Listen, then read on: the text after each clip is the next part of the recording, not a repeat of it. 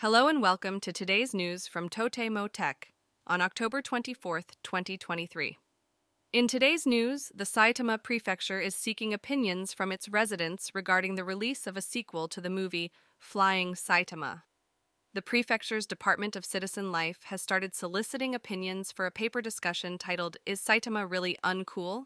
The opinions can be submitted through the prefecture's electronic application system or by mail. Moving on to the next story, Rakuten Mobile has been certified by the Ministry of Internal Affairs and Communications to establish base stations in the 700 MHz band, also known as the Platinum Band. This is the first time Rakuten Mobile has acquired the Platinum Band.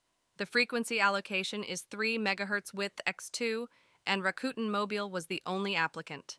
Next, the Tokyo Metropolitan Government is launching the Supporting Seafood campaign, starting from October 27th.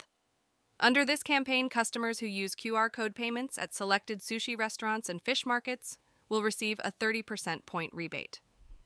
In gaming news, Nissan has announced that it will open an original world within the online game Fortnite on October 25th.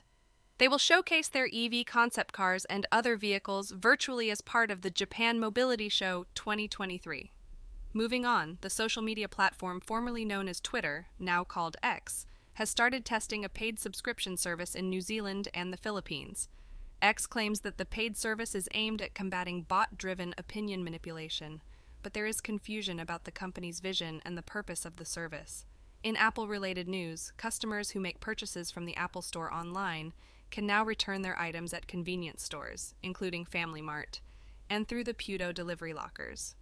Previously, returns were only accepted at Yamato Transport offices. Lastly, there has been a data leak at NTT West. Despite being alerted about the possibility of customer information leakage by an outsourcing company in April 2022, NTT conducted an internal investigation and concluded that there was no leakage. The incident involved a former temporary employee who had illicitly leaked approximately 9 million pieces of customer information. Visit japandailynews.com for the news, yen exchange rates, and a daily Japanese proverb.